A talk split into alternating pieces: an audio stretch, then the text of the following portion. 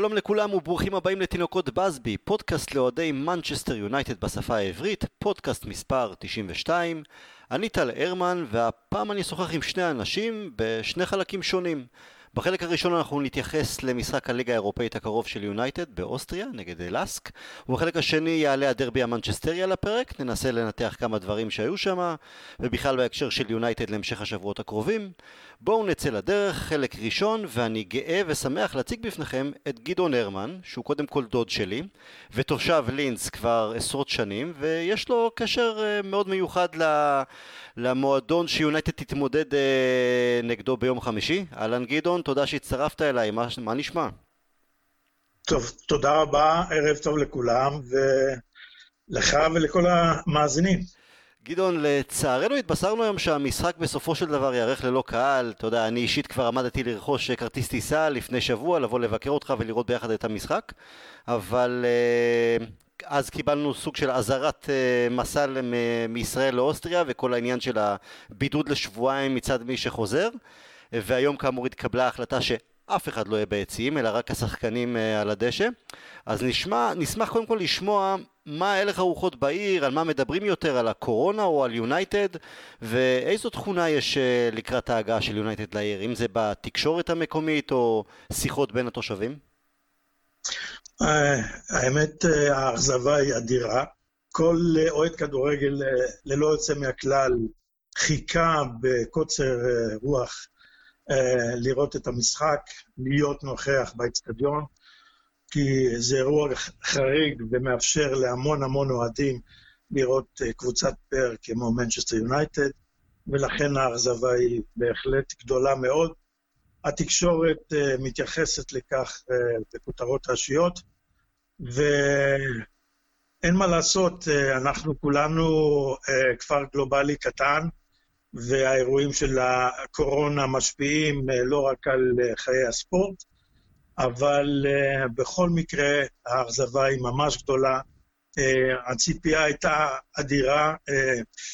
הכרטיסים נמכרו ביום הראשון שהוחלט להפיץ אותם, וכן, זה חבל, חבל, חבל לכולנו כאוהדי כדורגל, כאוהדים של מנצ'סטר, ובכלל זה הערך ספורטיבי ש...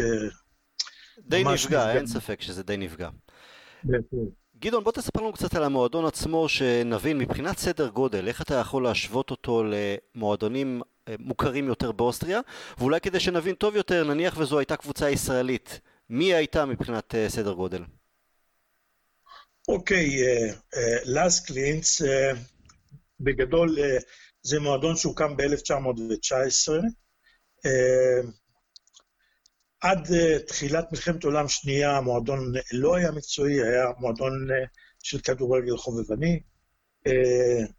בתום מלחמת העולם השנייה הוא הגיע לליגה הבכירה באוסטריה והתחיל לפעול כמועדון כדורגל מקצועני. 1961-1962 זה היה תקופת, תקופת זוהר של המועדון, זה היה השיא, מכיוון שבפעם הראשונה המועדון זכה גם באליפות וגם בגביע, הוא השיג את הדאבל. בדרך כלל עד השנים הללו תמיד הקבוצות הדומיננטיות באוסטריה היו שתי הגדולות אה, מהעיר וינה, אם זה רפיד וין או שאוסטר וין, ו... ופעם ראשונה, כפי שאני ציינתי, אה, קבוצה מחוץ אה, לווינה זכתה באליפות ולקחה את הדאבל.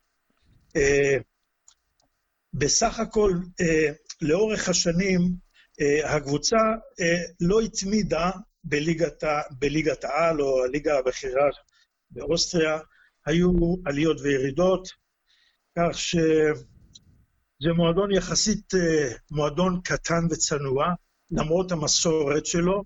אה, במהלך השנים הוא גם אה, היה בליגה הבכירה, הוא נאלץ לרדת לליגת המשנה, ליגה השנייה, ובסגנון של ups and downs, ובשנים האחרונות הוא... המועדון מצליח להגיע באמת להישגים משמעותיים ביותר. היא כרגע מובילה אה, את הטבלה. היא מובילה את הטבלה, ומה שמאפיין את הקבוצה הזו קודם כל צריכים מאוד מאוד לשבח וליהנות, למרות היריבות שנמצאת בכדורגל, שנמצאת בכדורגל, אנחנו צריכים ליהנות שיש עדיין בתקופה של, של כסף וכדורגל ממוסחר, שיש סינדרלות בסגנון של קבוצה כמו לאט, שמצליחות להתמודד ולהגיע אה, לשחק כנגד אה, אריות כדורגל אה, כדוגמת מנצ'סטר יונייטד. אבל אם, זה, אם אנחנו ננסה להגביל את זה לקבוצה מישראל, תגיד שהיא מה, סוג של בני יהודה, מכבי פתח תקווה, משהו כזה? משהו כזה, אה, כדי לסבר את האוזן, אה, התקציב, אה, לפני תקציב הקבוצה לשנת 2019-2020 עמד בתחילת העונה על 15 מיליון יורו. אנחנו מדברים על סדר גודל של כ-55 עד 60 מיליון שקל.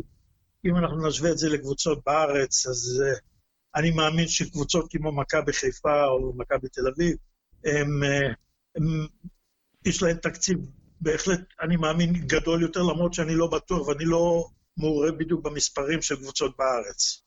עכשיו גדעון, אה, תכף נספר גם על הסיפור של, האישי שלך עם המועדון, אבל uh, בשנים האחרונות יותר ויותר שחקנים מישראל מגיעים לאוסטריה. Uh, אתה בעצם היית השושבין של ראובן עובד כשזה עבר לשחק שם לפני כמה שנים. באיזה קבוצה הוא שיחק, ראובן? ראובן שיחק בקבוצת גאקה. שהיא גם, גם קרובה ללינץ, נכון? לא, היא דווקא לא, לא קרובה ללינץ, היא בסביבות 200 קילומטר מרוחקת מלינץ. אוקיי. קבוצת גאקה, זו קבוצת פאר לשעבר. בדומה לסיפור די דומה לקבוצת לאסק, שהייתה בליגה הבכירה, וכרגע היא נמצאת בליגה השנייה. אה, היא ירדה אבל בזמנו בגלל אה, בעיות אה, תקציביות, נכון? הם עברו על חוקים מסוימים. בעיות תקציביות. אני חוזר לרגע אחד ללאסק. כן. אני מציין את, את העובדה שאז, ש... לקראת, לפ, עד לפני אה, שבע שנים, אה, בשנת 2000 ו... 2013, בעקבות ניהול כושל 2012, המועדון לא הצליח להעמיד ביטחונות לבקרה התקציבית של, של ההתאחדות לכדורגל האוסטרית, והקבוצה, המועדון הורד אוטומטית לליגה השלישית, mm-hmm. ועמד על סף, של, על סף פשיטת רגל, ורק מגמה והתנדבות של מספר ספונסרים שהחליטו להציל את המועדון בכל זאת המפואר הזה בעל היסטוריה של עשרות שנים, ולהעמיד אותו על הרגליים עם ניהול נכון. הם הצליחו באופן יוצא מהכלל, משנת 2012, עד לשנה זו לעלות מהליגה השלישית ועד לנקודה שבו הם מובילים את אה, טבלת הליגה, הליגה האוסטרית. יפה, אבל תכף ניגע באמת בקבוצה ושוב בניסיון שלך בה. קצת על ראובן כי אתה יודע, הוא עלה לכותרות שוב בישראל בתקופה האחרונה בגלל אה, דברים די מצערים אה, לגביו אישית, אבל הוא היה הסנונית הראשונה מבחינת כדורגלנים ישראלים באוסטריה, כי לאחר מכן אנחנו יודעים שהיום יש את, אה, איך קוראים לו, כובש לא מעט שערים, ברקלי סליחה? שון וייסמן. שון וייסמן, ולפני זה היה את הבחור הצעיר שהגיע ממכבי תל אביב. מונס דבור ודמרי. דבור ודמרי, נכון. אה, ראובן עובד היה לפניהם. נכון, ראובן עובד היה לפניהם. אה, אני מדי פעם אה, קורא ו... ורואה התייחסות לגבי שחקנים שמופיעים בליגה האוסטרית, ודי, בסגנון די מלגלג על העובדה ששחקנים ישראלים משחקים בליגה לכאורה קלה. ומצליחים בה. ומצליחים, ורק לסבר את האוזן ביחס ל... אה, להשוואה לליגה הישראלית, אה, אם נסתכל בשלוש שנים האחרונות, אז לצערי הרב, אה, שום קבוצה ישראלית לא הצליחה לעבור את שלב המוקדמות, אם זה בצ'מפיונס או ביורו-ליג, לעומת הליגה, הקבוצות בליגה האוסטרית. שאנחנו רואים שנה, שנה אחרי שנה שמופיעות, אה, קבוצות מופיעות בצ'מפיונס ליג, ביורו ליג, ומגיעים עד אה, לשלבים יחסית די אה, מתקדמים. כן, אה, זלצבורג עשתה חיים קשים מאוד העונה בבית המוקדם בליגת האלופות, כולל לליברפול. נכון מאוד, בהחלט. היא פשוט uh, שיחקה וניצחה קבוצות uh, בכירות. Uh, אם ציינת כבר את uh, שון וייסמן, אז uh, הקבוצה שלו uh, הגיעה לשלב הבתים ביורוליג, ובהחלט uh, ניצחה גם uh, קבוצות די בכירות. הייתי מציין לדוגמה, כי ציינתי לי פה, uh, שהקבוצה של שון וייסמן שיחקה נגד אייסטרום והוציאה אה, אה, תוצאות בהחלט יפות, נכון, נדמה לי שהוציאו... כן. נתנו נגד רומא והוציאו תיקו, אה, ניצחו את מינצ'ן גלדבך, כך שאסור לזלזל בהחלט בקבוצות שבליגה האוסטרית, כי הן גם מהוות מקפצה די טובה לשחקנים ישראלים, וכל מה שיכול רק לומר לשחקנים שרוצים אה, להגיע לליגות אה, הבחירות באירופה, ש... זו מקפצה בהחלט חלון ראווה רציני. יפה מאוד להגיע לליגות בחירות דרך אוסטריה, כי אין מה לעשות. המרחק בין אוסטריה לגרמניה הוא הרבה יותר קצר לעומת קבוצה בארץ שאמורה להגיע, שחקן רוצה להגיע לאירופה או לגרמניה וכולי. אין ספק. וקצת על ראובן, כי הוא עשה חייל שם, הוא העליב את האוסטרים uh, בתחילת הדרך שלו. הוא בהחלט uh, היה שחקן uh, מאוד מאוד מרשים, ו... טוב, על ראובן ככדורגלן uh, כבר דיברו הרבה לפניי, uh, הוא הצליח בצורה בלתי רגילה, וחבל שמבחינה מנטלית uh, הוא לא התמיד, ו...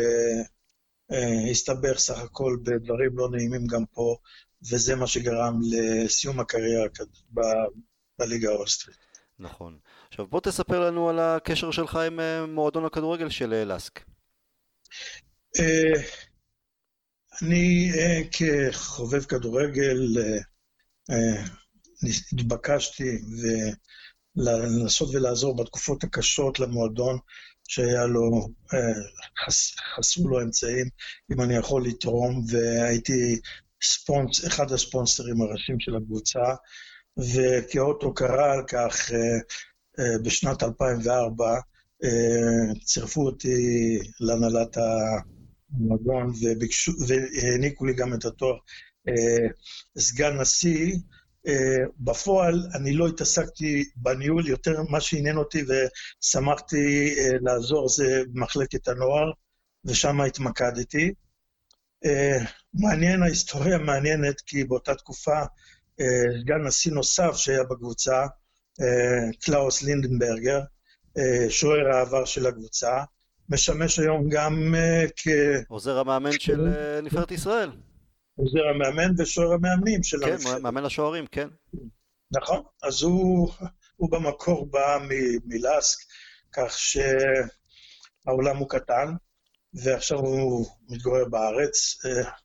בנוסף לכך, מטעם ההתאחדות, מי שיצר איתי בזמנו, שם יצר איתי קשר וביקש לשתף פעולה עם מחלקת הנוער שעליה הייתי אמון, היה וילי, וילי רוטנשטיינר, שהוא היום המנהל הטכני של, של נבחרת ישראל, mm-hmm. כי באותה תקופה באוסטר החליטו ללכת על המודל הגרמני ולהקים מרכזים של מרכזי ספורט ואקדמיות לשחקני נוער, כדי להכשיר אותם להפוך לשחקנים מקצוענים, ונדמה לי שבדרך הזו הוא מנסה גם לעבוד בארץ ולהשריש את אותה תרבות ומנטליות לגבי מרכזי ספורט ואקדמיות לשחקנים צעירים בארץ. איך באמת הלך הרוחות מבחינת תקשורת הספורט באוסטריה לעבודה שהרצוג והצוות שלו עושים בישראל?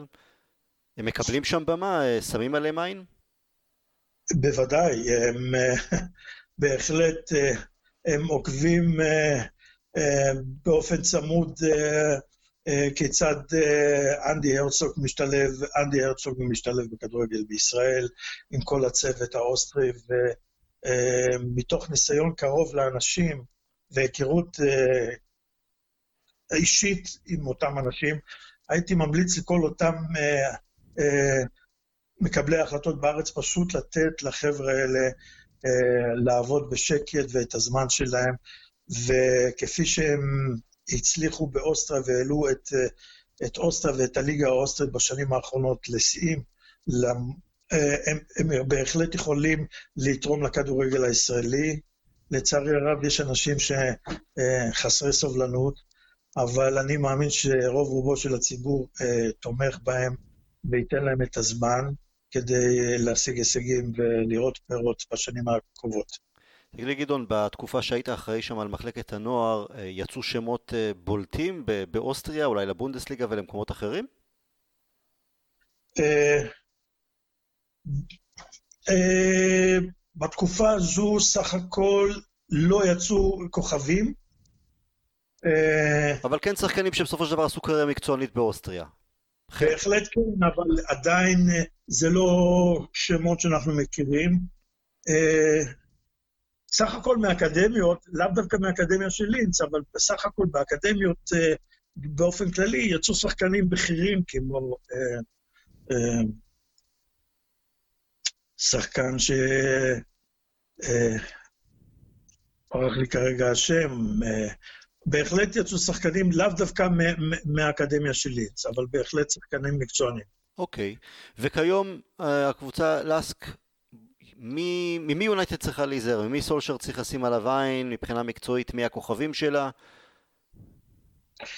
אה, תשמע, אה, כפי שציינתי בהתחלה, אני חושב שאנחנו לא מצפים לראות שחקנים אה, שמוכרים בעולם. זו קבוצה מאוד מאוד אה, אה, קומפקטית. היא משחקת משחק מאוד מאוד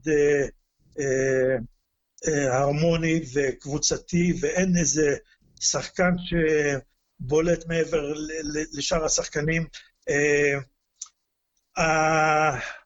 נתחיל מכך שהקבוצה מאומנת על ידי מאמן uh, שבעבר שיחק בגרמניה, ולרין ישמעאל, שחקן צרפתי, ששיחק בוורדה ברמן. Uh, לאחר מכן, אני לא יודע אם מישהו עוד זוכר, הוא שיחק uh, בשנת 2006 בביין מינכן uh, כבלם אחורי, והתחיל קריירה של מאמן. אה, נדד עם קבוצות כמו הנובר, וולסבורג, נירנברג, אה, והשנה הוא הגיע ללאסק. שחקנים אה, שאפשר לציין שעשו קפיצת מדרגה בעקבות ההצלחה השנה בליגה האירופאית, זה, זה השוער בשם אלכסנדר שלאגר, שחקן בן 24, על פי הערכות שווי שלו של בסדר גודל של 4.5 מיליון, אה, הקפטן של הקבוצה, ה playmaker שלהם, אה, גרנוט טראונר, בן 27, שחקן שווי של 2.5 מיליון אה, יורו, חלוץ הרחבה, שעליו צריך לשים עין בצורה מאוד מדוקדקת, זה מרקו ראגוז, בחורצ'יק צעיר בן 21, שהופך להיות לשם דבר בליגה האוסטרית. ושחקן שמשחק מתחת לחצור, לחלוץ בשם אה, פטר אה, מיכול, בן 24, שווי של 3 מיליון אורו.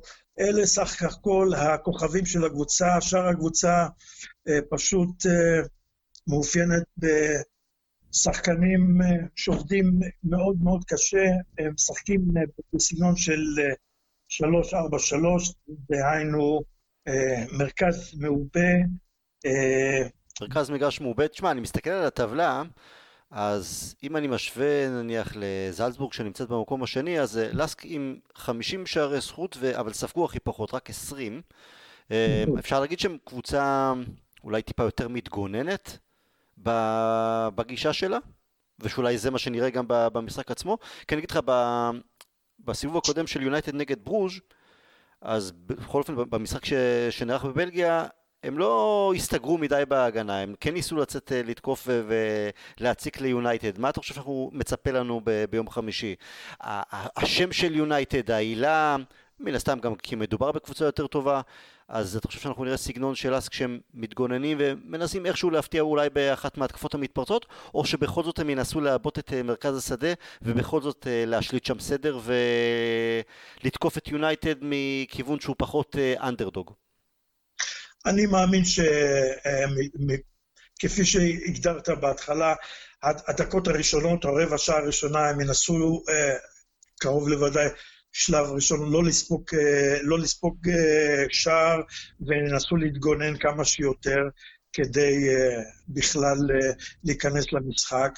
וברגע שיצליחו להעביר את ה-20 דקות ראשונות ללא קבלת שער חובה, הם ינסו במתפרצות ולשחק משחק די זהיר נגד קבוצה כמו מנצ'סטר יונייטד, כי בכל מקרה הפערים שבין השחקנים הם מדברים בעד עצמם, אבל צריך להיזהר מהתקפות מתפרצות של שחקני החוד, ופשוט אני חושב ש... אבל מעבר לכך, ברגע שאנחנו נמצאים במצב ש...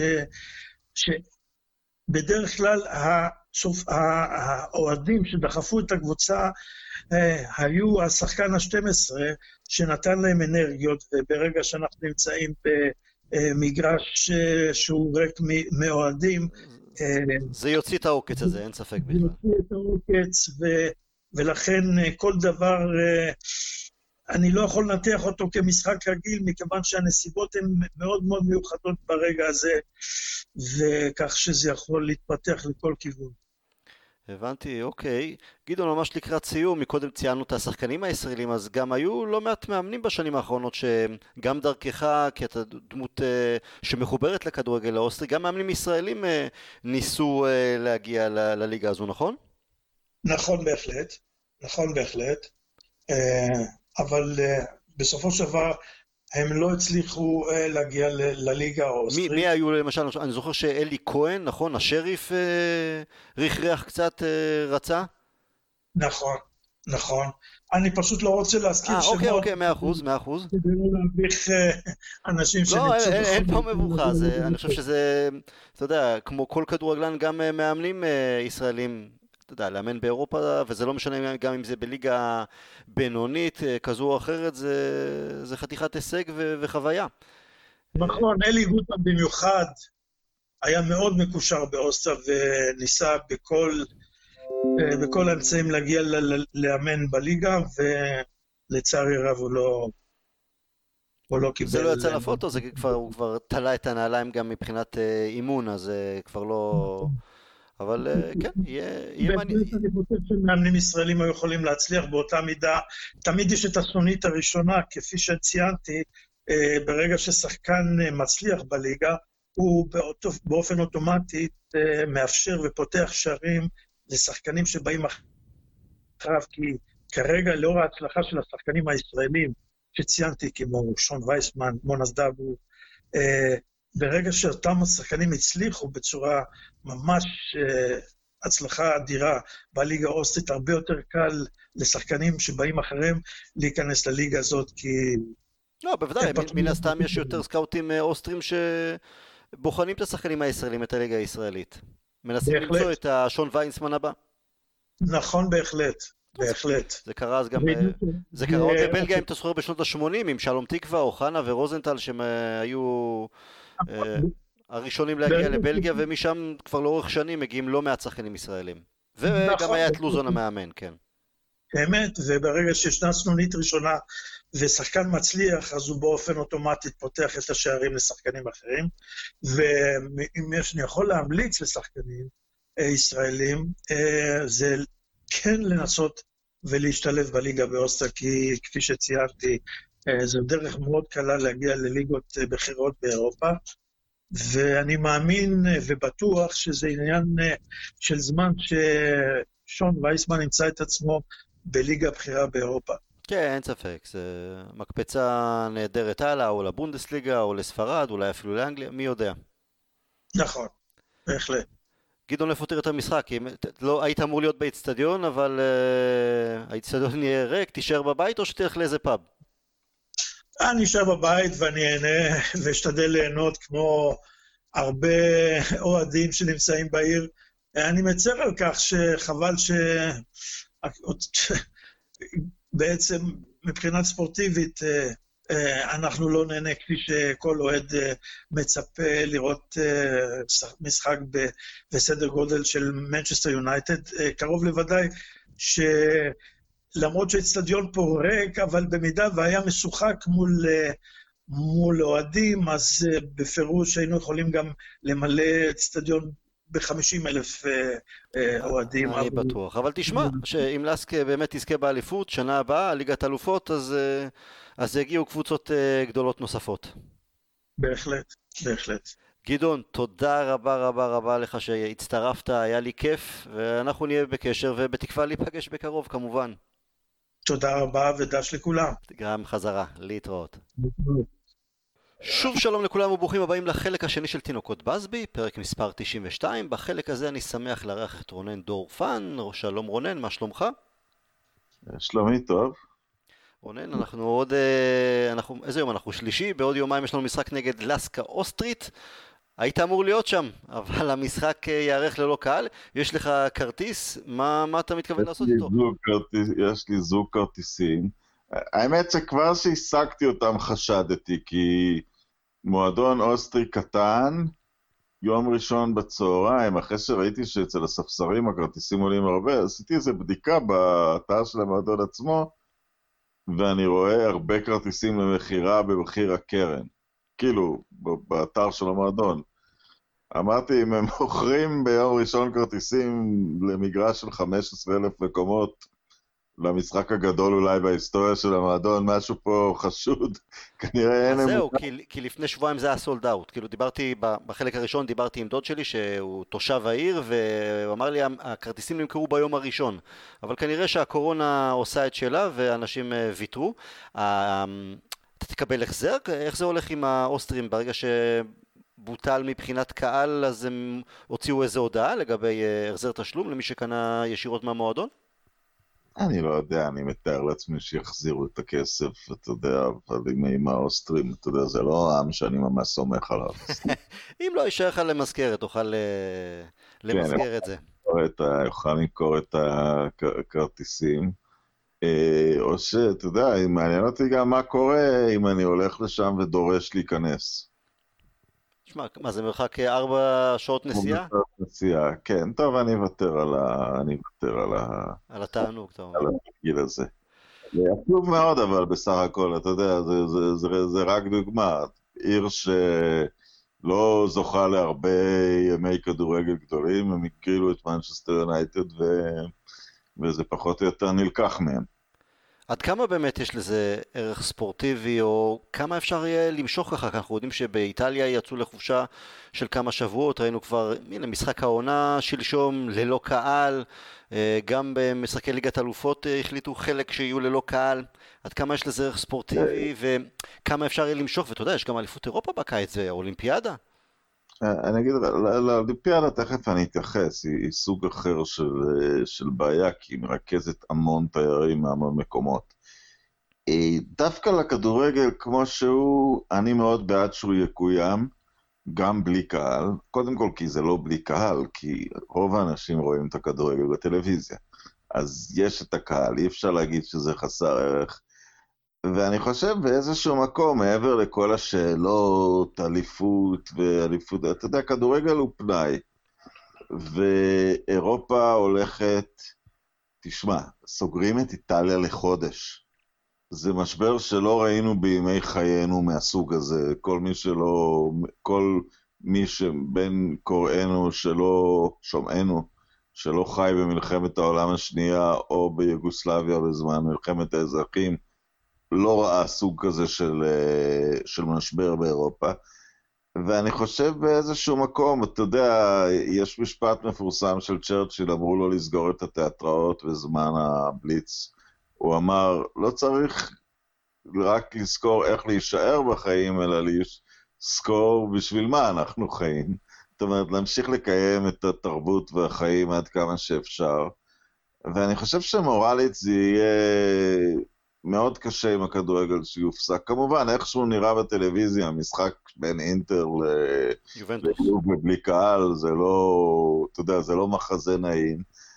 אבל אם יושבים בבית עכשיו 60 מיליון איטלקים ולא יכולים לצאת, אז אני חושב שה, שהתפקיד של הכדורגל הוא כן, לתת להם את, ה, את השעתיים שהם יכולים לשבת אה, מול המסך.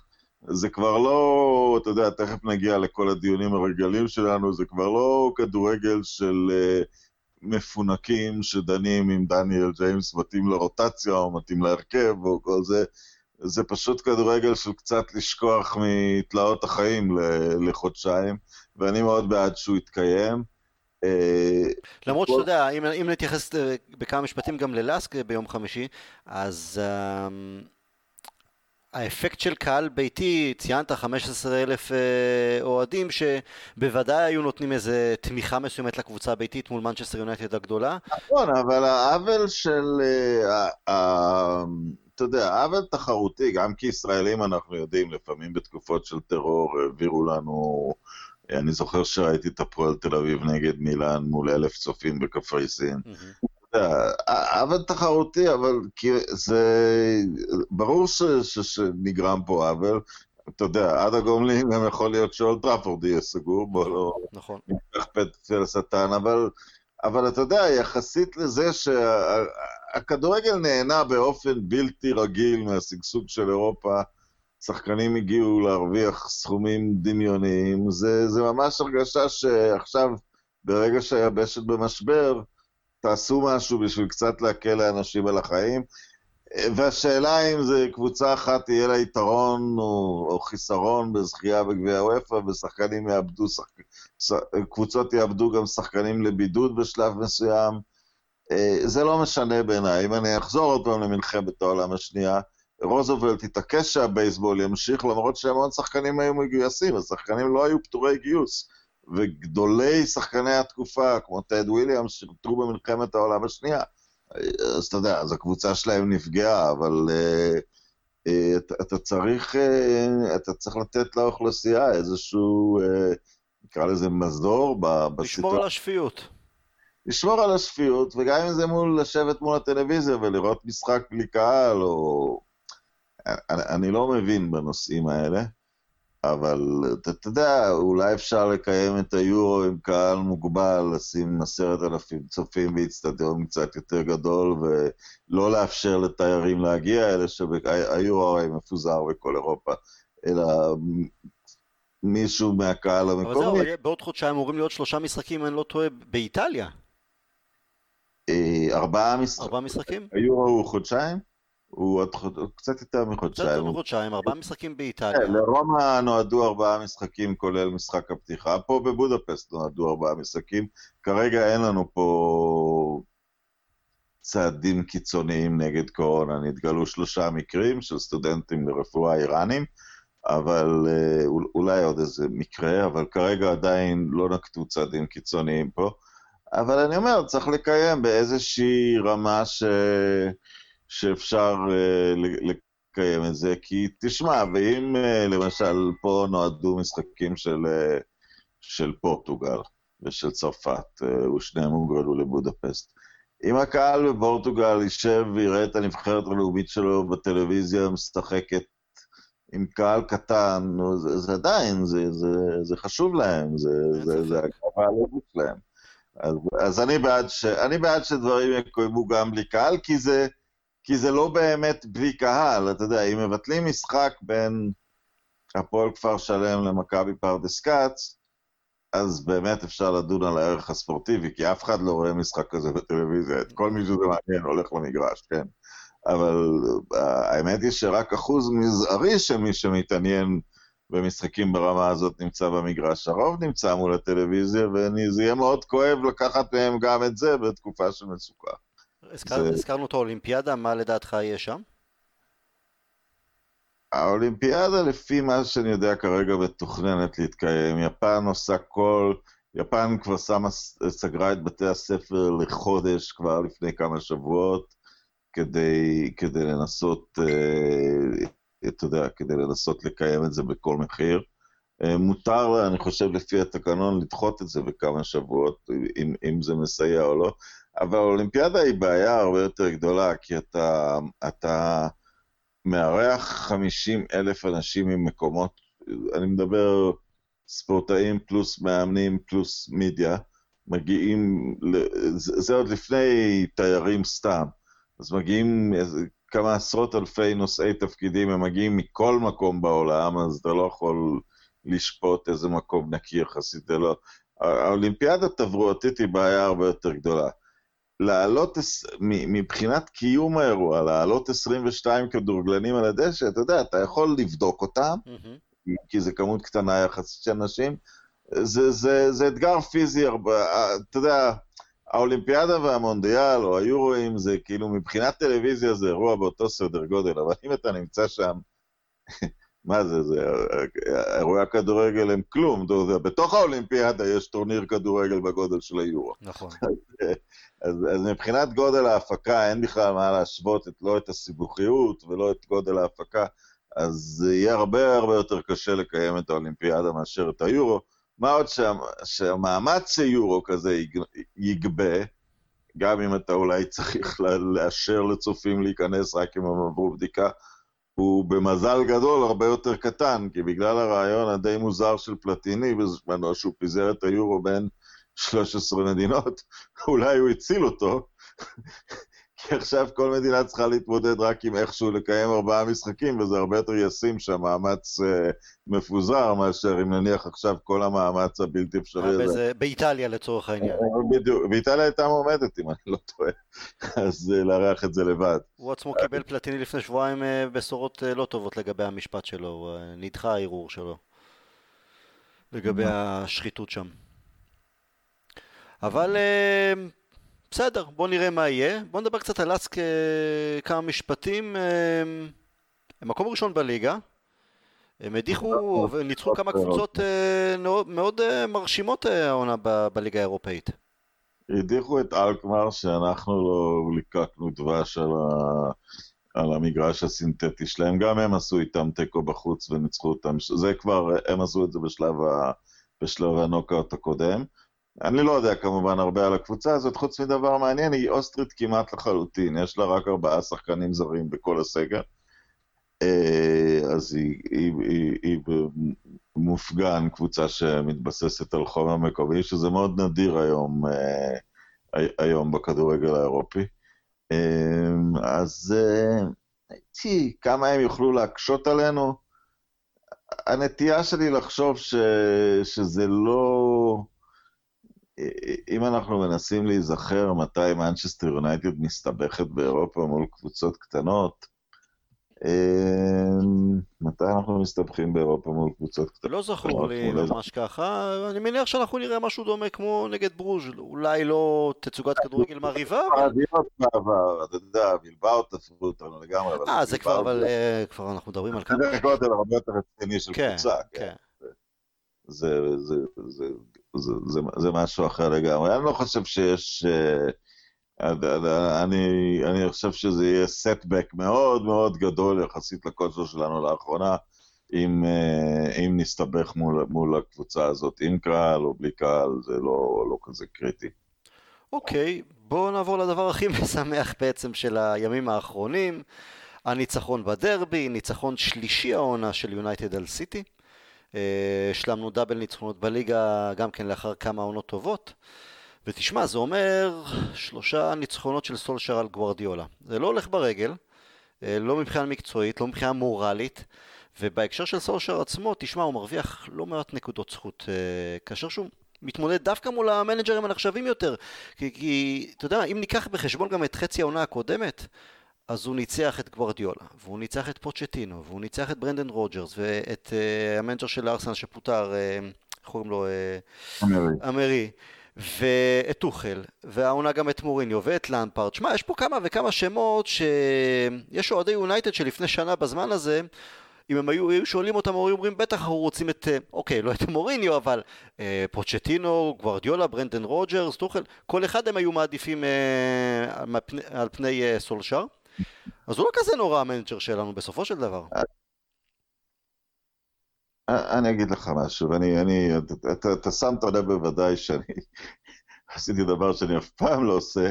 זהו, אתה יודע מה, אני, אתה יודע מה, בעמוד הפייסבוק שלך, The Buzzer, תשמע, הפוסט שלך לאחר המשחק אה, נגד סיטי, שחררת שם קיטור, יצאת בימי הקמה של...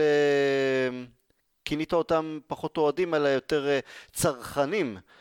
בהקשר של כן. הביקורת שלהם כלפי סושיאל. אני רוצה להגיד לך משהו, אני רוצה להגיד לך משהו. אתה יודע, הייתה המון ביקורת הוגנת על סושיאל. כמובן, בצד כל מה שציינת עכשיו, הייתה שורה ארוכה מאוד של תוצאות נגד קבוצות, אה, לא טובות נגד קבוצות פחות טובות. אבל היה איזה ניסיון, וזה אני אומר לאנשים שבאו בביקורת יותר, אה, יותר, אני אקרא לזה בונה, או יותר הוגנת, או יותר אובייקטיבית, היה איזה ניסיון להגיד. שהיו כמה תוצאות אה, מקריות בגלל המומנטום מול קבוצות טובות, ובעוד היכולת האמיתית היא כאילו מול הקבוצות החלשות. לא. המאזן השנה של שישה ניצחונות משישה משחקים בליגה על צ'לסי, על סיטי, על לסטר ו- ועל טוטנאם, הוא לא, אה, הוא לא מקרי, זה כבר קו באופן קבוע, זה בא עם סוג מסוים של כדורגל, שהוא כדורגל מבוקר, אין מה להגיד, אבל אין פה שום שאלה שיונייטד היא קבוצת כדורגל מבוקר יוצאת מן הכלל, שנבנתה תחת, אה, תחת סולשייר, עדיין, ה... עדיין התחילה להיפטר כבר הבעיה מול הקבוצות הקטנות, הרבה בזכות ברונו שתכף נדבר איתו, אבל לצייר את, ה... את הניצחונות שלו כמקריים ואת ההפסדים שלו כ... כ... כמשקפים אותו, זה לחלוטין לא נכון ולא הוגן. Uh, הדבר שאני יצאתי עליו אבל, שהוא ספג לעג מאנשים שהם לכאורה אוהדים שלנו. עכשיו, אתה יודע, אנחנו חיים בתקופה, הסוציולוגים קוראים לזה פוסט-מודרניזם, כל אחד יכול להגדיר את עצמו, אין אמת מוחלטת, אז היום מישהו יכול להגיד לך, אני הצבעתי לביבי דווקא מתוך זה שאני שמאל. אה, אין לי בעיה עם מי שמצביע לביבי, אבל אל תקרא לעצמך איש, או כל מיני אנשים שרוצים להגדיר אותם בדרך. אנשים שלועגים לסולשר, שקוראים לו עיפרון לא חד בקלמר, וליצן נורבגי, ופעם שם גול ובגלל זה הוא מאמן, אתה יודע מה, הם לא אוהדים, הם יכולים להחליט שהם אוהדים, הם לא אוהדים. לראות את מנצ'סטר יונייטד בא עם כמה כללי יסוד. אתה אמור לחשוב שפרגוסון המנג'ר הגדול בתקופה המודרנית, אתה אמור לחשוב שבאזבי הוא המנג'ר הגדול של התקופה הישנה, אתה אמור לאהוב נורא את סקולס, את גיגס, את סולשייר ועוד כמה אייקונים של המועדון, ובטח לא, ובטח לא ללעוג... אה, אה, אתה יכול להחליט שסולשר לא מאמן מתאים, אבל אנשים שלועגים לאיש הזה, זה... את, אתם יכולים לקרוא לעצמכם אוהדים, זה לא בספר שלי אוהדים. אה, ואני מדבר שוב, רק על לעג, רק על אנשים שאומרים דברים כמו אה, מוגבל משכלו, או גונב דעת, או לא אכפת לו מהמועדון, אלא רק מעצמו. זה, זה, זה, זה, זה קשקוש ו, ו, ואני לא מקבל את זה, אז, אז בגלל זה הוצאתי קצת, uh, הוצאתי קצת קיטור. פעם השנייה בחיים ירדתי על אנשים, אבל הפעם הראשונה הייתה כש, לפני הרבה שנים, שכתבתי שקריסטיאנו יבקיע 35 שערים, אחרי שהוא הבקיע 17 שנה קודם, וכולם אמרו כמה אני נסחף, הוא הבקיע 42, אבל זה היה בנסיבות אחרות. אה, אז, אז, אה, אז, אז כן, אנשים צריכים, אה, בכלל, אתה יודע, זו תופעה כללית בספורט, אתה יודע, חלק מאוהדי הקבוצה, הקבוצה הבלתי נסבלת הזאת שעומדת לזכות באליפות אנגליה, כבר יורדים עליהם כי הם לא עשו טראבל והם לא עשו אינבינסיבל. אתה יודע, יש סוג של אוהדים שאם אין, אה, אתה יודע, בכל דבר כבר לא, לא, לא מספיק להם. תשמע, זה הרבה יותר קל בשנים האחרונות, כי כולם מסתתרים מאחורי המקלדת. גם אני לא מתחבר לסגנון האהדה הזה, אני לא רואה בזה באמת אהדה, כי אני גדלתי אחרת אה, דווקא ממרחק גדול, על כל הסיפורים של לא משנה מה, הסתיים המשחק, אתה מוחא כפיים, אתה בטח לא מזלזל ב... ב... במישהו ש...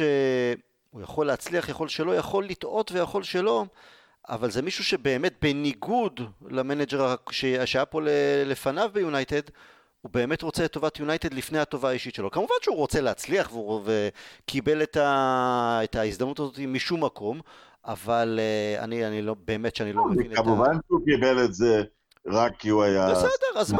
זה החיים, החיים לפעמים אתה מקבל uh, מתנות שלא ציפית להן, אבל אף אחד לא משאיר אותו בגלל העיניים הכחולות היפות שלו. הוא, הוא כרגע, הוא עושה עבודה טובה, ותכף נדבר, גם אם לא מושלמת, אה, ציינת את זה שניצחנו את הגדולות אה, במשחק מבוקר יותר, אוקיי, אנחנו עדיין לא קבוצה מספיק טובה כדי לשלוט במרכז השדה נגד מנצ'סטר סיטי. אגב, עד לפני כמה שבועות, שבועיים שלוש, הוא גם היחיד שבעונה שלמה הוא הצליח להוציא נקודות מקלופ. אף אחד אחר בליגה לא עשה את זה. ודווקא לא, במשחק, ש... במשחק שלא ממש הסתגרנו בו. וכשראיתי את הביקורת אחרי ההפסד בליברפול, אני שמחתי מאוד, כי אני, לפי מה שקראתי, ליברפול לא, לא תזכה באליפות, כי זו קבוצה ש, שאת ממש רק עלובי נפש מוחלטים מפסידים לה. דקה שם רביעיות לברצלונה ולמנצ'סטר סיטי, אז אה, אצלנו הם נתנו את השני רק בדקה ה-90, אז כן, אז אה, קצת פרופורציה, אבל תשמע, לא נחנך אה, אנשים, לא נחנך את העולם, כל אחד איך שהוא רוצה. אני לא, אבל אני רוצה להגיד אבל משהו, משהו יותר רציני. תראה, כל מאמן... אה, אה, ואני יכול להגיד, אתה יודע, בלב שלם שאני נתתי לכל מאמן מאז פרגוסון, אני, אני נטיתי לשפוט אותו, להגיד על איזה ticket הוא בא, למה הוא מונה.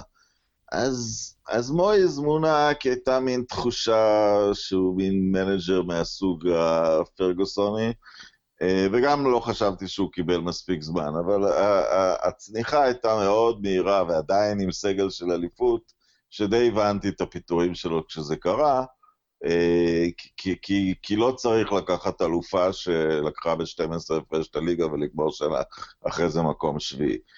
ונחל בעל טיקט שתמיד יש לו שהוא יבנה והוא, והוא ישנה את סגנון הקבוצה, והוא, והוא עשה את זה, רק שהוא לא הצליח לעשות את המהפך שהוא עושה מהחזקה בכדור להחזקה בכדור אפקטיבית, והוא נתקע בנקודה מסוימת, אבל הוא קיבל... Uh, הזדמנות של שנתיים, אני עדיין חושב שאולי היה צריך לקבל עוד. מוריניו לזכותו, הוא לא, מי שהביא אותו, אם הוא חשב שהוא יבנה לנו קבוצה, אז, אז הוא ישלה את עצמו. היה סיכוי מסוים שהוא יאסוף במהירות שחקנים טובים, מה שהוא עשה, שיסכימו לבוא לשחק בשבילו מה שהוא עשה, ובעונה השנייה הוא כבר יגיע לפיק מסוים, והפיק שלו היה מקום שני, אבל בלי מאבק אליפות אמיתית.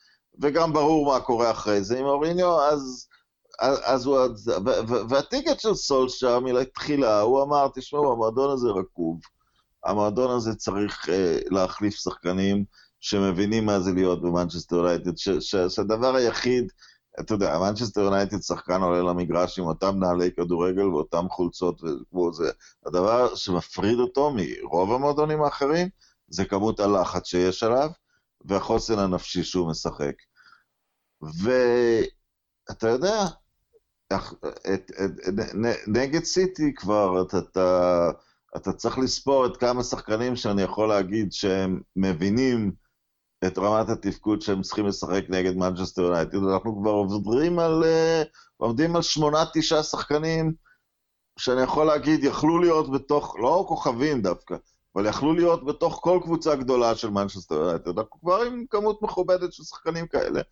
ו- ולעומת שנה שעברה, הרכב של שבת, וויליאמס לא היה שנה שעברה, דיסקה לא היה שנה שעברה, מגווייר לא היה, ברונו לא היה, אה, דניאל ג'יימס לא היה, ויגאלו שנכנס יותר מפורסם. אז כן, עם כל התלונות שלנו שהרכס איטי והכול, כבר אה, חצי משחקני השדה חצי משחקני השדה אה, הוחלפו. יש כמה שלא היה צורך להחליף אותם, לא היה צורך להחליף את מרשיאל ולא היה צורך להחליף את רשפורד למשל. מקטומני קיבל שדרוג גדול קדימה, אז כן, זה כבר קבוצה אחרי, מה אנחנו, 15 חודש, זה כבר קבוצה כמעט חדשה. גארי נביל אמר באולפן של סקיילך, המשחק זה קבוצה, זה שחקנים שאתה יכול לאהוב אותם. משהו שלא קרה כלומר, היו שחקנים טובים יותר, טובים פחות, התאימו יותר, התאימו פחות בשרי בכמה שנים האחרונות, אבל אי אפשר היה לאהוב את יונייטד. גם אולי לא בגלל צורת משחק, סגנון הכדורגל, אבל גם את השחקנים עצמם. אה, ופה יש... שחקנים שאתה יכול, אה, אתה יודע, ברונו, כולנו מאוהבים בו. ראשפורד, אי אפשר שלא לאהוב אותו, את מקטומני, יותר שחקנים שאנחנו יכולים לאהוב אותם, אבל אני רוצה להגיד לך כזה דבר, תשמע, אני כן חושב, בוודאי שיש את ה... אנחנו צריכים, סולשאר, הקבוצה, כולם צריכים להתקדם וגם להיות יותר דומיננטים נגד הקבוצות הגדולות וגם לקחת עוד ועוד ועוד יותר נקודות מול הקבוצות הקטנות. אבל זה משהו מקצועי שאני חושב שאנחנו רואים את השינוי של ברונו למשל, איך פתאום, אם הייתה תהייה, רגע, מה אנחנו עושים באימונים, יש שיטה, יש איזה בסיס מסוים, אז ברגע שהבאת חתיכת פאזל אחת, פתאום הכל מתחבר כבר הרבה יותר טוב.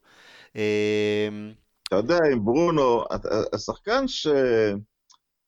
שחקן שבדיוק חשבתי שזה מאוד מעניין שהוא השתפר ליד ברונו, הוא דווקא המק... המקצוען הכי שכיר חרב שיש לנו, מאטיץ'. מאטיץ' לא... אתה יודע, זה נהדר ששחקן גדל כמו יגאלו נניח וחולם על מנצ'סטר יונייטד, מאטיץ' מייצג משהו אחר. נולדתי בעיר ענייה בסרביה, ואני במקצוענות שלי ובכבוד למקצוע שלי, יוציא את המשפחה שלי ויהפוך לבן אדם עשיר, ויש לי גם הערכה למקצוענים כאלה. כשאתה בא ואומר למטיץ', שהוא השחקן שצריך לעשות עבודה שחורה יחסית במרכז השדה, אתה תעשה עבודה שחורה, ו... אבל מי שיוביל את הקישור זה אנדרס פררה. לא יכול להיות לשחקן ברמה של מטיץ' כבוד לאדרס פררה, הוא לא יכול להבין למה הוא צריך לעבוד בשבילו, באמת, זה לא, זה לא הגיוני. שחקן צעיר שלא הוכיח כלום ולא מתקדם, מתאמץ, כן, אבל לא מתקדם. למה שמטיץ' עם, אתה יודע, יש לו כבר אליפות אנגליה, הוא קפטן של נבחרת לאומית מכובדת, הוא גם מבוגר מפררה. אתה שם אותו ליד ברונו, זה עושה לו היגיון, כן? בשביל ברונו שווה לעבוד, בשביל ברונו שווה לשים את התחת, כאילו. כי אתה, אתה עושה את העבודה, אתה סוגר, ואתה נותן את הכדור לברונו עם, עם שטח, יקרה משהו. לא, אבל הנקודה שלי, בוא ניקח אפילו את סיטי, עם ההרכב שלה שעלה במשחק, וגם השחקנים שלו מהספסל.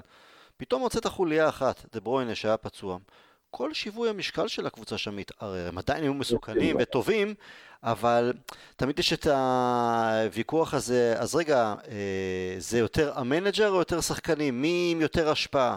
בוודאי שכולם תלויים אחד בשני. אבל אני חושב על uh, הסגל העונה בלי ברונו. אני לא חושב שאם היה שם כל מנג'ר אחר וגם חלק מהשמות שציינתי קודם לכן, שהם היו עושים עבודה כל כך משופרת וטובה מקצה לקצה לעומת מה שסולשר עשה, ואני תכף גם אדבר על דברים נוספים שבעצם קורים מאחורי הקלעים. תראה, זה ברור, וגם, וגם הבעיה היא, אתה יודע, עם החלוצים, אם יש לך רשימת פציעות בהתקפה, ויש לנו למשל כרגע, היה לנו את רשפורד, החלוץ הכי טוב שלנו, ובשבת גם לא שיתפנו את גרינווד אה, בראשון. אבל אה, איך, ש... איך שקבוצה מסיימת את המשחק, התוצאה על הלוח מאוד תלויה בהגנה ובהתקפה בזה, אבל איך שהיא נראית, זה תלוי בעיקר בקישור. עכשיו, סיטי לא נעדרו רק את דה ברוינה, הם נעדרו גם את סילבה. אה, גם את דוד סילבה, שאתה יודע שהוא בעיני רבים שחקן העשור שלהם, פחות או יותר. לא ספק. אז אה, כן, אז פתאום כל הקבוצה, אז פתאום ברנרדו סילבה לא נראה כזה טוב, וגונדוגן לא נראה כזה טוב. אז מה תגיד על ג'סי לינגרדים שפתאום אין להם את המנהיג שלהם על ידם?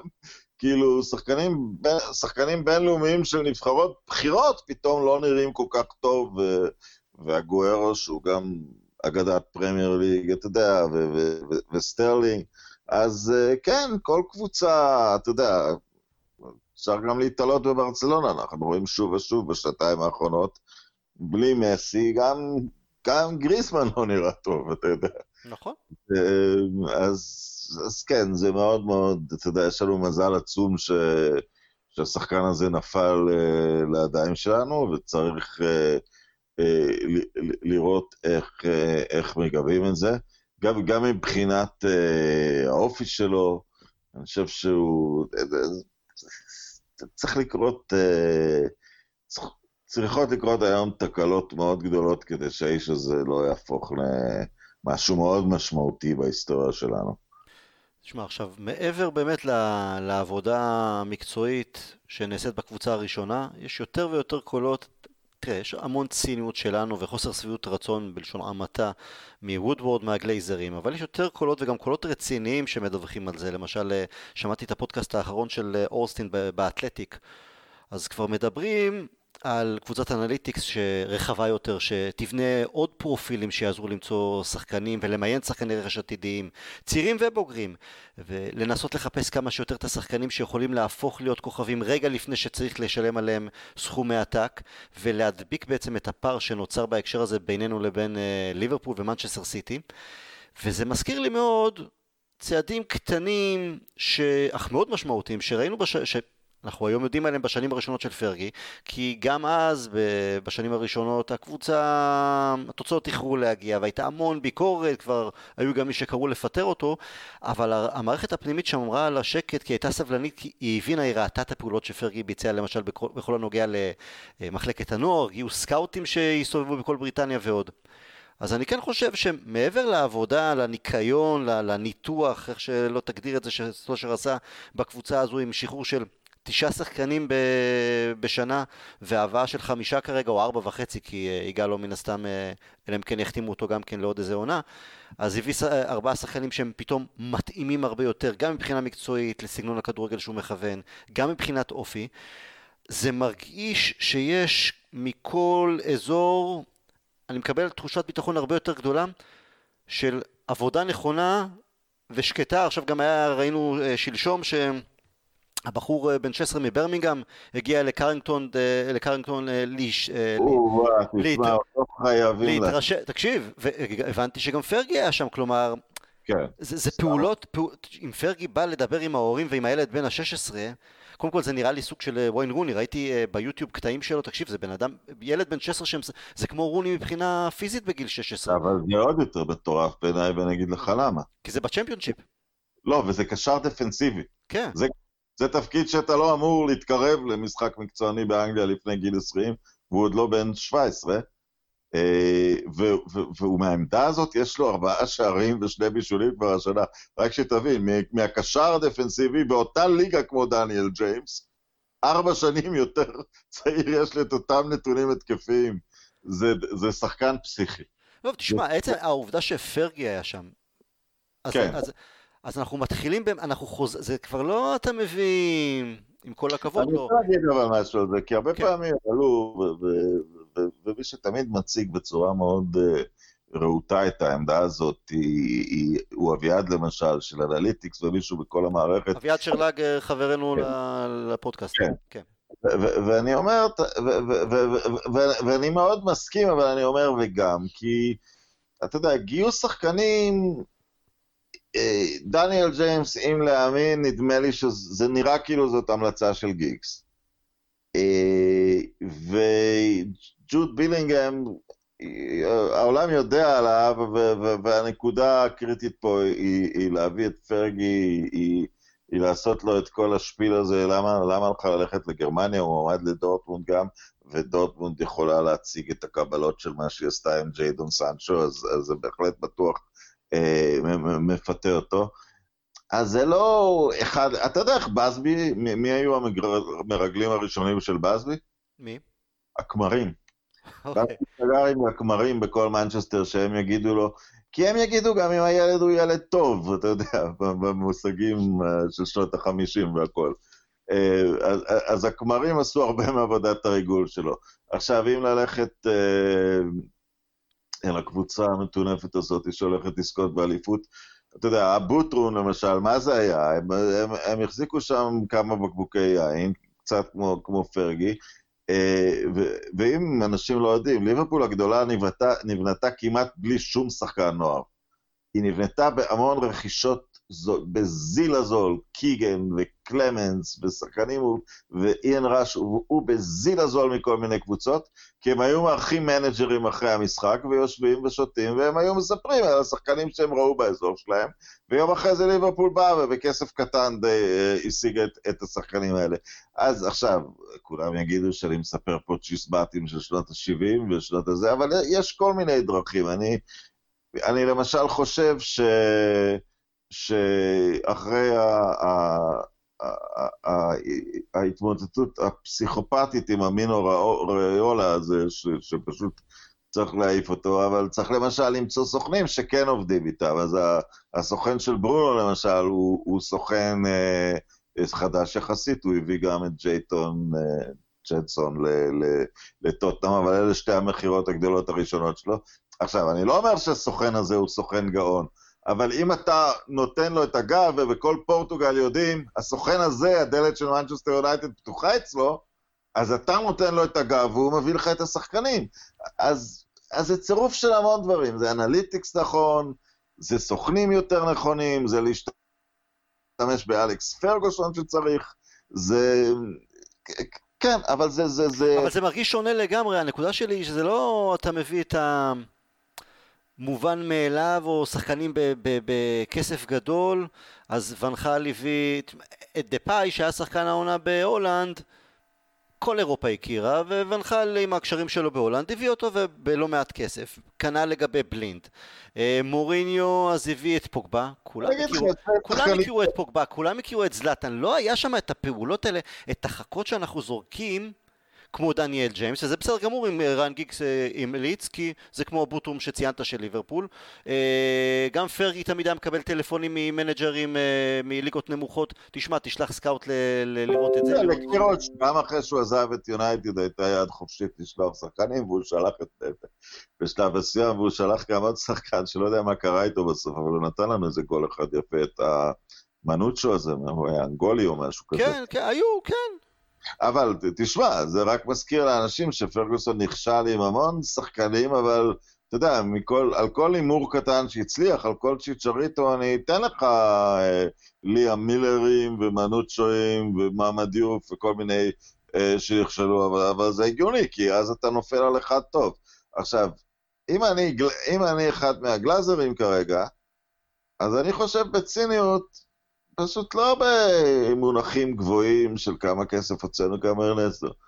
שאתה אומר לאנשים שיש להם רק שתי רכישות בכל חלון או שלוש, הם חושבים יותר קשה מה הם צריכים.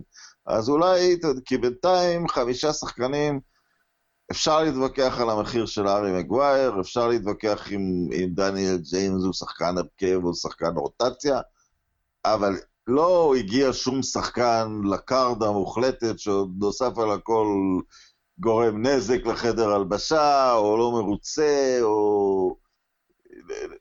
שום רכישה היא לא הזויה, ושתיים הרכישות הן ביסקה וברונו, נכון, אתה יודע, אי אפשר אף פעם לשפוט אחרי כמה חודשים, אבל הן בדרך להיות היסטוריות. קשה מאוד לראות שם אותם אה, נכשלים, אין ספק. כן. תשמע, גם דניאל ג'יימס, בסופו של דבר, וגם כן uh, בקבוצת הפייסבוק uh, דיסקסנו את זה, בגיל 21, בלי הרבה ניסיון, מנצ'סטר סיטי, נכון, הוא טעה שם שהוא לא הוציא לברונו כדור, והוא לא היה מספיק חד ש, מול השוער, שברונו השאיר אותו מול השוער. אבל ראית שחקן שבעצם זה כל המהות של יונייטד, ראיתי אתמול ב- בלילה במקרה, ראיתי את uh, קטע וידאו של uh, רשפורד וגיגס, ששוחחו לפני חודש במלון שם, דיברו על כדורגל. אז, אז חלק מהמהות באמת, גיגס אמר לו, זה ההבדל בין פרגוסון לבנחל למשל, הם דיברו, כי הרי אה, גיגס אימן את רשפורד אה, יחד עם ונחל, אז הוא דיבר על אה, הבדל מאוד אה, מעניין.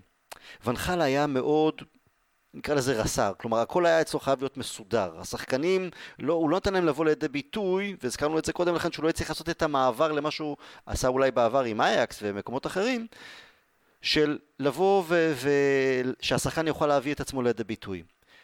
גיגס אמר שהעצה הכי טובה שהוא קיבל מכל המאמנים, כולל מפרגוסון כשהוא עלה לקבוצה הראשונה, תעשה בדיוק את הדברים שהביאו אותך לפה. כלומר, כשאתה בנוער, היה לך את הביטחון לקחת כדור ולנסות לעבור שניים ושלושה שחקנים, זה בעצם מה שתפס את העין ונתן לו את ההזדמנות להגיע לקבוצה הראשונה. אז כשהוא הגיע לקבוצה הראשונה, לא אמרו לו, טוב, מעכשיו אתה חייב להיות הרבה יותר שקול, תמשיך לשחק כמו שאתה יודע, כי זה מה שהביא אותך לפה. דניאל ג'יימס נגד מנצ'סטר סיטי עשה בדיוק את הדבר הזה. הוא לא, בחור בן 21, בלי ניסיון, משחק מאוד מאוד לוחץ, ניסה לעבור פעם אחר פעם שחקנים, לקחת שחקנים באחד על אחד. זה כבר לא די מריה הפחדן, זה כבר לא מיקיטריאן שהכניס את הזנב, קיפל אותו בין הרגליים. זה כולה דניאל ג'יימס, כולה איזה וולשי אחד, שעלה רק 15 מיליון פאונד, אבל זה הרבה יותר מתאים ליונייטד. תראה, אני... יש רכישות שהתאימו למנג'ר שהביא אותם, ולחלוטין לא התאימו ליונייטד. די מריה זה דוגמה, מיקיטריאן זה דוגמה. זלאטן שהיה טוב הוא גם דוגמה, אבל ואני לא בא לרגע לקחת מהשחקן הזה, זה פשוט מהמם מה שהוא עושה עכשיו עוד בגילו באיטליה, כאילו, לא לשפוט, אבל הוא לא בדיוק היה, אתה יודע, מה, מה שצריך. אני אקח לדוגמה שני שחקנים שדווקא אני אומר, סיכוי טוב שגם פרגי היה קונה אותם, דה פאי ו... ושניידרלין. אה, שניידרלין כי הוא כבר הוכיח את עצמו בליגה והכל, ואיכשהו, אבל אתה יודע, לא, לא שמו לב לדעתי לאקס פקטור של... Uh, של מגיע נפשית אה, מוכן למשימה הזאת. מה שאני למשל רואה אחרי מעט מאוד משחקים באיגלו, כי, כי, כי שני דברים יכולים לקרות לך כשאתה עושה קפיצה דמיונית כזאת מהליגה הסינית, וגם הקבוצה הכי גדולה שלך באנגליה הייתה ווטפורד לפני זה, אה, אל, אל מנצ'סטר אלייטד עם כל הזרקורים.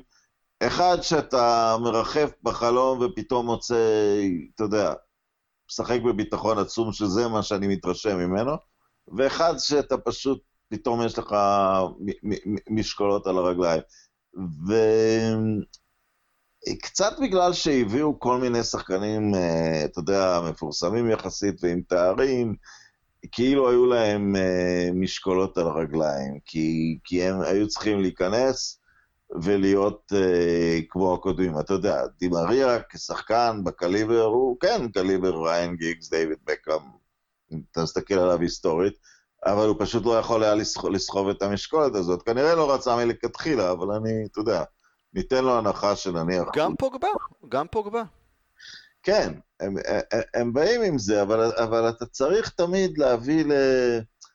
אה, להביא לקבוצה את, את, הצ, את הצירוף הזה. איזון, לאזן את זה כמו שצריך, בוודאי. חלק, חלק מהשחקנים צריכים להגיע ולהבין, שמע, אתה superstar, אתה נולדת superstar, fucking תראה את זה. זה ברונו. זה ולח... ברונו וזה גם גרינווד, לצורך העניין. מה... אבל, אבל גרינווד הוא לא רכש. וחלק מהשחקנים, אה, לא, וגם אין על ברונו כרגע ציפיות. אני אומר, על, על, על גרינווד. ברונו, אתה בא תגיד, אדוני, אתה מספר לנו שאתה אחד הטובים בעולם, קדימה. החל מאתמול תתחיל להיות אחד הטובים בעולם.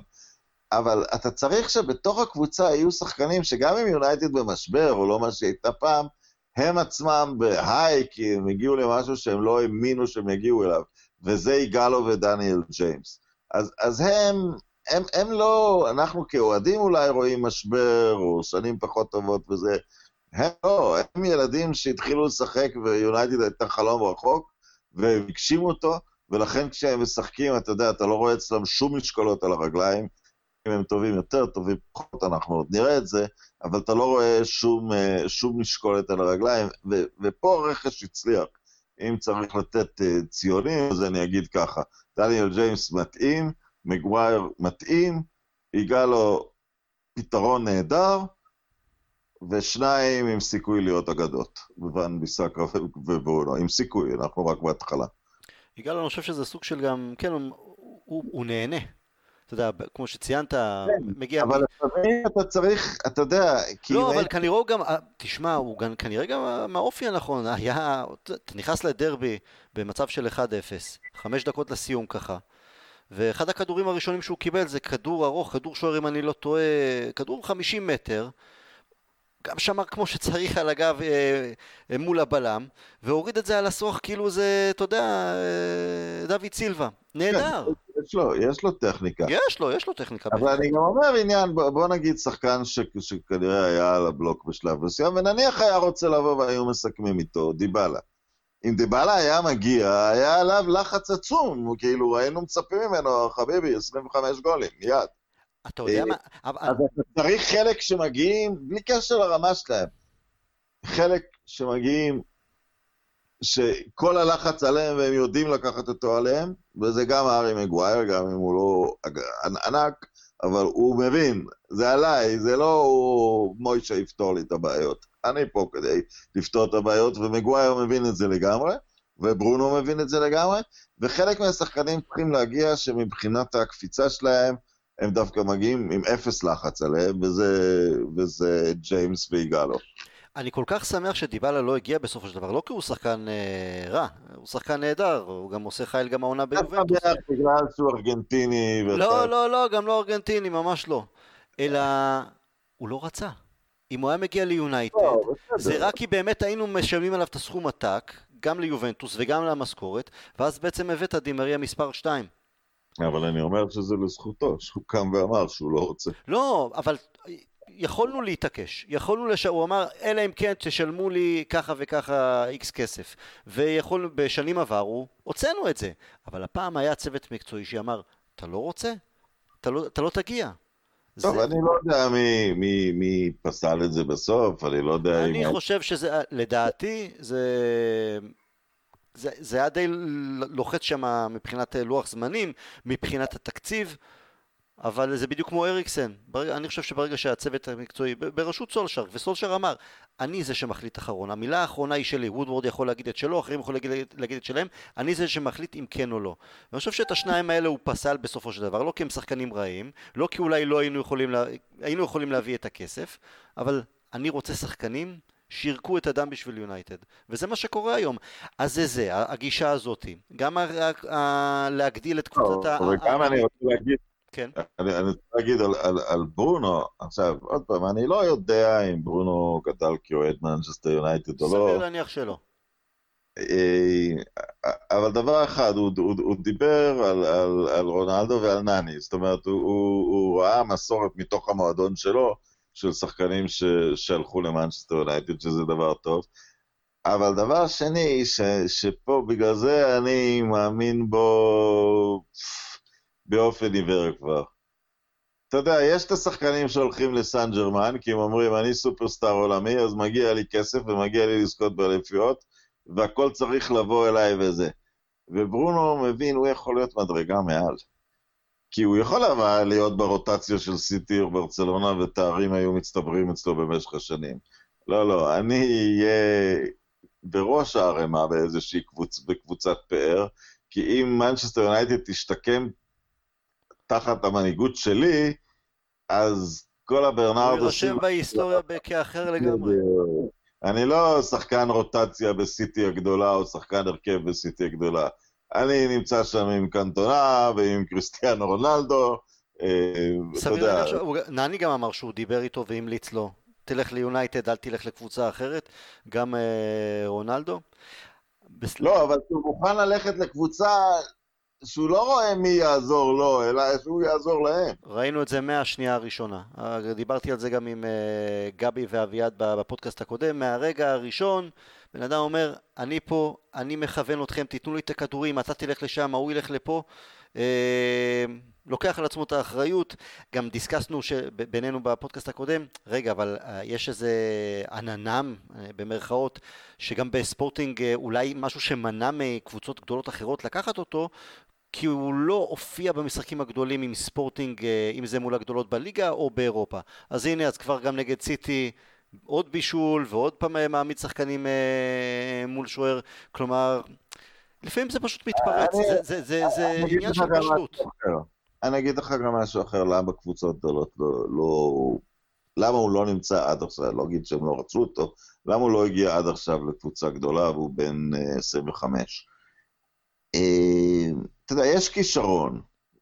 שיחקנו נגד אחד כזה בשבת, פודן מ... כן. אה, ואז יש לפתח את הכישרון. עכשיו, כשהכישרון שלך הוא כדרור או נגיחה, אז אתה גם יכול, אתה יודע, את, את, את, אה, את ברנדון וויליאמס למשל אפשר לפתח בבית, כי הוא, יש לו תפקיד מסוים במגרש, וגם את גרינווד יש לו תפקיד של... אז אנחנו יכולים לפתח אותו במנצ'סטר יונייטד.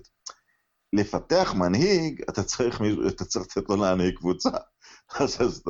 אתה לא יכול לקחת פתאום, נניח לצורך העניין, את גרנר ולהגיד לו, טוני היג את מנצ'סטר, כי זה, אתה יודע, זה, זה, זה גדול עליו. אז העובדה, ש... העובדה שגם אם זה ברמה יותר נמוכה, ברונו העביר עכשיו ארבע שנים שהוא המנהיג והקבוצה תלויה בו, והיא תלויה בו לגולים ולבישולים וכדי להרים את כולם, זה סוג של לחץ שבאופן אירוני בתוך קבוצה גדולה אתה לא יכול לשים על שחקן, כי יש מספיק שחקנים גדולים אחרים. אז, אז אני חושב ש... ואני אגיד לך ש, ששוחחתי לפני, ב-2012 ביורו עם פרנדלי, ושאלתי אותו על, על פירלו, איך הוא מסביר שבגיל 33-4 פירלו פתאום נראה יותר טוב, וזה, הוא אמר, בתפקידים האלה, גיל 31, 2, 3 הוא אופטימלי, כי זה ה... כי, כי, כי, כי אלה השחקנים, אלה היחידי סגולה, הסקולזים, הצ'אבים, גם צ'אבי רק עבר מהקישור האחורי להיות הפליימקר של ברצלונה בערך בגיל 28-9. זה לא, זה לא תפקידים לילדים, אתה צריך להיות בתוך משחקי כדורגל 7-8 שנים. אני שם את הצד הפיזי בצד כדי ללמוד את כל הסיטואציות וכל השיטות ואיך להגיב, אז, אז אין סיכוי שברונו בגיל 22, אם היינו מביאים אותו, היה מתפתח כמו מישהו ששמת עליו את כל האחריות של בשלות, בשלות, הוא הרבה יותר בשל. לא, והוא גם, אתה יודע, הוא היה כוכב של קבוצה, אני לא יודע בדיוק את הממוצעים, אבל הם משחקים באיצטדיון של 50 אלף מקומות, והוא די מלא ברוב המשחקים. הוא לא שיחק באיזו שכונה שאין עליו לא, וקהל מוטרף, זה פורטוגל. הוא, אתה יודע, הלחץ זה לא דבר אה, חדש בשבילו. נכון. אז היופי הוא באמת, אם נסכם את כל ה-20 אה, דקות, חצי שעה האחרונה שדיברנו על, על דברים אה, לאט לאט מתחברים, אז היכולת של סולשר להוכיח את עצמו מול המנג'רים הגדולים. זה השחקנים, שחקני, ההגעה של שחקני רכש שבוחרים אותם טוב יותר. הפיתוח של קבוצת האנליטיקס, כי לא אה, מסתמכים רק על משהו אחד, אלא רוצים להרחיב את, ה, את המעטפת. אה, כל ה-man management, כל האווירה, ציינו את נביל שאמר ש... אפשר לאהוב את השחקנים, אפשר לאהוב את הקבוצה הזו, יכולה להיות יותר טובה, פחות טובה, אבל אפשר להתחיל לאהוב אותה מחדש. והנה אנחנו ממש בישורת האחרונה של העונה, עדיין רצים בשלוש חזיתות. מצד אחד זה נהדר, זה, שוב, זה מעיד על שינוי בקופסה, זה לא עוד יונייטד שמוותרת או לא מתמודדת על, תארים וכל התארים. מצד שני אנחנו עדיין עם סגל קצר, ואנחנו עדיין חסרים את רשפורד כנראה ממש עד לסיום העונה, ופוגבה רק עכשיו חזר להתאמן באופן מלא, מי יודע מתי ישחק. כדי לנסות ולהילחם על ה top 4. איך אנחנו יכולים לסחוב כמה שיותר גם בשני הגביעים, אה, הגביע האנגלי והליגה האירופאית, בלי שנפגע בעצמנו? כי תשמע, זה כבר מתחיל להיות עומס משחקים אה, מאוד גדול שמצטבר. גם מול היריבות שלנו לצמרת, הרי צ'לסי סביר להניח תעוף נגד ביירן מינכן, לסטר בכלל לא, לא משחקת העונה באירופה, טוטנאם היום אה, בשעות האלה משחקת נגד, בדקות האלה משחקת נגד לייפציג, סביר להניח שהיא גם כן תעוף ואנחנו נפגוש אותה ביום ראשון. אנחנו נצטרך לעשות איזה ויתור מסוים, או, או איך ממשיכים עד לסיום העונה כדי, אתה יודע, לא... אה, תראה, צריך לעשות היררכיה, ובהיררכיה הזאת, בכל זאת, עם כל ההיסטוריה, הגביע האנגלי צריך לשבת הכי נמוך. אה, טוטנאם אגב בפיגור 2-0, אז כלומר עפו. עפו. כן. אז uh, הגביע העולמי הוא בטוח הכי נמוך, ואם סולשר צריך ללמוד קצת מההיסטוריה, אז גם ונחל וגם אוריניו לא עלו לליג, לא סיימו בטופ 4, אבל ונחל לקח את הגביע האנגלי ועף, ומוריניו לקח את, ה, את הליגה האירופית ונשאר, וברור מה הסיבה, כי, כי הוא העלה אותנו לצ'מפיונס ליג. אז, אז ברור שהתעדוף לא יכול להיות עם כל הצער על, על הגביע האנגלי. אה, מבחינת מנוחה. יש לסולשייר עכשיו החלטה שאני לא מתכוון לייעץ לו עליו. אה, אתה בורח מאחריות, אתה אומר. אני בורח מאחריות, אני מתפטר מלקבל את ההחלטה הזאת, כי גם אחרי כל מה שקרה, ובגלל מה שציינת עם העומס והצורך הזה, מה אתה עושה עכשיו עם פוגבה? אם, אם, כי, כי הוא יהיה מוכן עוד שבוע, שבועיים, מה אתה עושה איתו? כי, כי, כי אתה יודע, היו לפוגבה תקופות, תקופות ביונייטד, חודש, חודשיים בכל פעם. תקבל את החודשיים האלה עכשיו, ולא, ואני, והוא לא יהיה בקבוצה שנה הבאה, אני יודע. תקבל עכשיו סוג של חודשיים, כמו אחרי המינוי של... סולשר. של סולשר מפוגבה, ואתה תשיג את כל המטרות שלך. כי יותר מזה, אם, אם, אם פוגבה קצת ינתח את הדברים מקצועית, אז ברונו יכול להיות הפירלו שלו. פירלו זה מי שעשה אותו ביובנטוס, וברונו יכול לעשות אותו במנצ'סטר יונייטד. ואני לא נכנס לתסריטים דמיוניים שפתאום פוגבה יבקיע כמה אחרי סוף העונה ויבין שזה נפלא להיות במנצ'סטר יונייטד ויסיים כ... ירדתי כבר מהסיפור של זה, הוא באמת צריך ללכת שנה הבאה. אבל יש לפוגבה אינטרס להצליח עד סוף העונה, וגם, אתה יודע, כשהוא משחק הוא מנסה להצליח, הוא לא... תשמע, הוא... בכמה משחקים שהוא, אה, אחרי שהוא חזר מהפציעה לפני הניתוח, שנתנו לו זמן מנוחה ואמרו אולי זה יפתור את הבעיה, אז היה לו כמה דקות בברנלי, והוא... אני אגיד לך, כש... והוא היה בסדר גמור. בתוך, בתוך ה-70 על 110 מטר של מגרש כדורגל, אסור לעלות עם מכשיר סלולרי. אין ספרים. אין, זה, אז שפוגבה שמה, אין לו ברירה אלא רק לשחק, זה הדבר היחיד שאפשר לעשות בשעה וחצי הזאת שתקעו אותו על מגרש כדורגל, הוא משחק יופי. כאילו, אני לא ראיתי את פוגבה אף פעם, הוא נתן משחקים גרועים, אבל, או מפוזרים, אבל הוא, הוא, הוא בא כדי לשחק, כאילו, אה, בדרך כלל. עכשיו, השאלה אם זה, כי, כי, כי נוצר לך שם משהו יפה בין מקטומני, מטיץ' וברונו. ואז אתה יודע, אז, אז לוותר על אחד מהם אומר להסיט את מקטומני לאחור, או אומר, אה, אתה יודע, פרד בכל זאת, עם כל הכבוד, הוא כנראה לא, לא עדיפות הראשונה. אתה יודע, אתה שובר שם משהו, אתה אולי לא שם את ברונו בעשר, אלא בשמונה, שאני בטוח שהוא יכול לשחק, אבל בינתיים הולך לו... אתה יודע, בגלל זה אני לא מקנא בהחלטה הזאת, כי, כי, כי מין... אה, אתה יודע, היא יכולה לסיים לו את העונה בהצלחה גדולה, ואז גם... אני, אני, אני מבין את החשש, תראה, אם אנחנו זוכרים את, 90, את עונה 96, ניוקאסל שכבר הייתה שטה לכיוון האליפות, ואז הביאו את אספריה, אחלה שחקן, כולם התלהבו, נתן הופעות נהדרות. לא, אבל, הביאו אותו מבחוץ. והוא, והוא שינה, נכון, ועדיין זה שינה את האיזון שם, כן. והיא נפלה. אם לצורך העניין, אה, נגד נוריץ' בגביע, שאולי זה יהיה כבר באמת אחרי כמה וכמה אימונים, אני חושב שזה משחק לא רע שאם הוא יהיה כשיר, לא, שפוגבה יפתח בהרכב במשחק כזה. בגביע חופשי, כי גם סולשה לא הולך להישפט על הגביע, יזכה בו יופי, הגביע לא ישנה לכאן וכאן, בגביע חופשי, אבל בוא נגיד אם פוגבה פנוי ליום ראשון הקרוב. אז, אז אני אגיד לך, אז פוגבה צריך להתחיל על הספסל. אין מתנות חינם, אה, בוא גם, אתה יודע, להחזיר אותו בהדרגה לכושר משחק. אה, בוא תוכיח את עצמך, בוא תהיה האקס פקטור. אם אנחנו ניתקע מול אה, טוטנאם, אז וואלה, לעלות דקה 70, דקה 65 את פוגבה, וואלה, זה שונה. אם יהיה לך בעיה נגד לסק ביום חמישי, פתאום באמת יפתיעו, אתה בפיגור 1, 2, 0, לא יודע מה, ואתה אומר, אוקיי, אני צריך פה איזה גול חוץ לפחות, יאללה. אז, אז, אז יש לך עוד איזה מישהו שיודע להכניס את מרסיאל בכדור עומק. לא, גם אם אתה... זה, זה יותר מכדור עומק. תראה, פוגבה יודע להבקיע. אין ספק. ו... ו... ו... ויש לו נוכחות אווירית. פוגבה, אם, אם, אם יהיה לו תיאום עם... פוגבה יכול... יכול לעשות מטעמים ממה שברונו יכול להכין לו. זה שח... הוא כאילו, אם אתה רק מסתכל על זה מקצועית, הוא שחקן שנועד להסתובב סביב ברונו ו... ולנוע לשטחים כי הוא יקבל שם את הכדורים ומשם הוא נוגח והוא בועט, אין, אין חולק על זה. השאלה כמה הוא יערער את הדברים, השאלה איך הוא, איך הוא רואה, כי, כי, כי, כי סיפור אחד כבר מת. הסיפור שסולשייר סיפר לנו לפני העונה שהוא יבנה את מנצ'סטר יונייטד סביב פוגבה. מה, זה, גם, זה לא יכול היה לצאת לפועל ברגע שפוגבה רוב העונה גם פצוע, אתה יודע. אז גם... הכל טוב ויפה, גם אם פוגבה עכשיו יתאהב בסיטואציה. לא, פוגבה לא המנהיג, פוגבה כמו שאנחנו... הוא לא ינהיג את מנצ'סטר. נכון, נכון. הוא, כבר, אה, אתה יודע, בתסריט דמיוני לחלוטין, הוא יישאר ויצליח, אבל תחת ברונו. לא, לא, לא, אז, אה, אז אני אומר, זאת החלטה...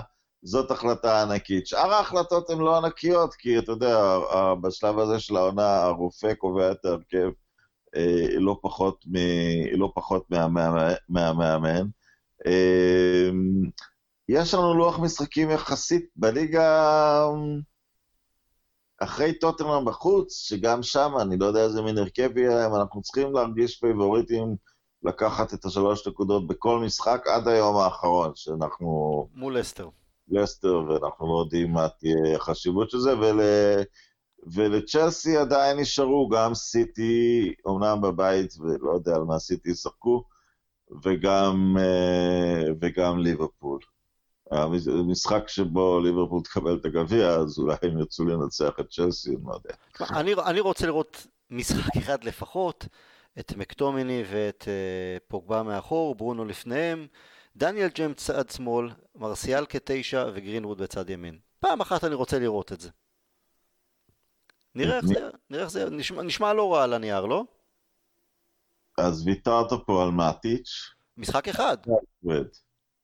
משחק אחד, אני לא אומר באופן קבוע. לא, אני אומר, זה, זה משהו מאוד... Uh, עכשיו, אתה יודע, ברונו למשל, בואו לא נעשה ממנו כל יכול, הוא... התקפית הוא כן. בהרכב שאתה תיארת, אתה שמת על ברונו הרבה עבודה הגנתית, כי שמת את פוגבה מאחוריו. כן, את פוגבה ואת מקטומני כמו שהיה בפעם, בעצם עם פוגבה לאורך כל השנים, גם עם אורינו, גם עם סולשר. אה, אחד לאחד החלפת את מאטיץ' ופוגבה. כן. לאותו אזור במגרש. לי, לי דווקא יש תחושה ש, שבין, שבין ברונו לפוגבה אני רוצה את ברונו טיפה יותר מאחורה. בגלל ש, שפוגבה ממש יכול עם נוכחות להיכנס. אה, היה איזה גול שנה שעברה, שהוא עלה לכדור שרר אה, הרים לו. הוא, הוא עלה, זו הייתה מין נגיחת קריסטיאנו רונלדה כזאת, הוא היה איזה מטר מעל כולם, אה, כשהוא רץ קדימה. לא בדרבי נגד סיטי?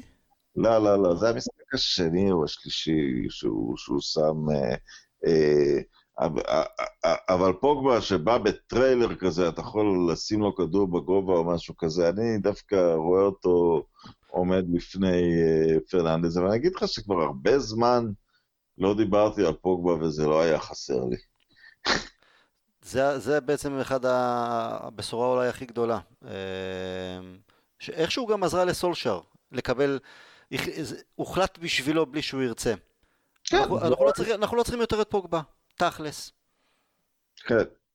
אמ, ואתה יודע, וההחלטה של ה... וההחלטה, ובטח בפודקאסטים קרואים תדבר על זה, אתה יודע, מה החלטת, אה, מה החלטת קיץ הקרובה, ואני, ואני חושב שזה גם מאוד מקל על ההחלטה, למשל, של הקשר הנוסף, כי זה לא כל כך חשוב, אני יכול לראות בעיני רוחי, קשר אחורי מעולה עם כדור עומק ומקטומני וברונו לפניו, ואני יכול לראות מישהו קדמי, נניח עם מין מדיסון כזה ומקטומני וברונו מאחוריהם. זה בגלל שגם מקטומני וגם ברונו מאוד מאוד גמישים ומאוד מאוד יעילים בהרבה מקומות במגרש.